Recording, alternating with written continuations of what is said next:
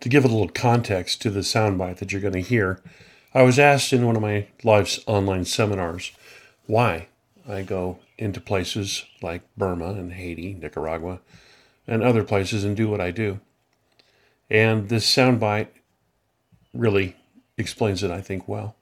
Enjoy. Armed conflict is a horrible thing. It's a terrible thing and it exacts a terrible price.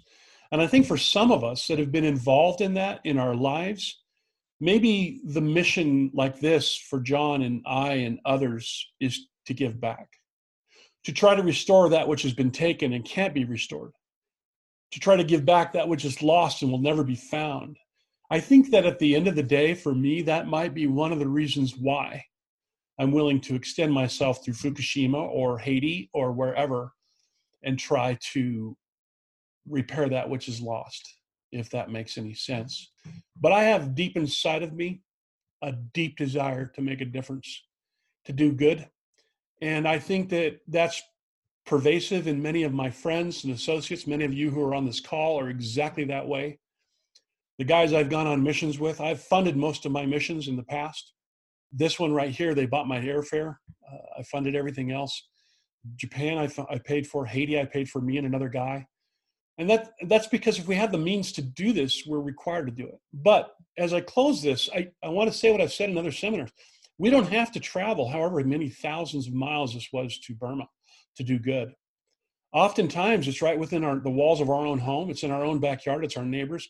Some of us are estranged right now to a sister or a brother or a mom or a dad or to a child. Build the bridge, mend it, get over it, find a way to see the, the quality in others. And you don't have to like everything about somebody to love them. I always told my kids uh, since they were little, I said, there's a difference between love, respect, and trust. I love most everybody.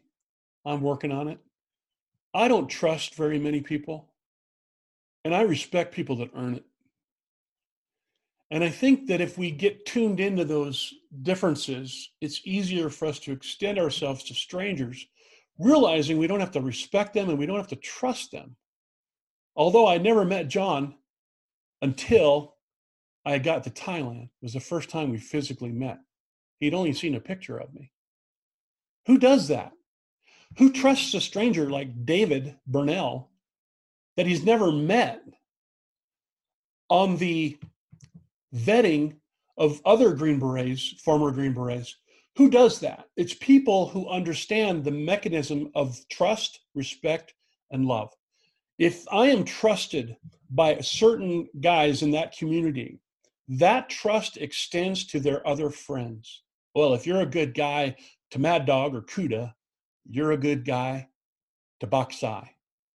And Baksai understood that model. He never asked for my military DD Form 214, not once. He didn't ask for anything.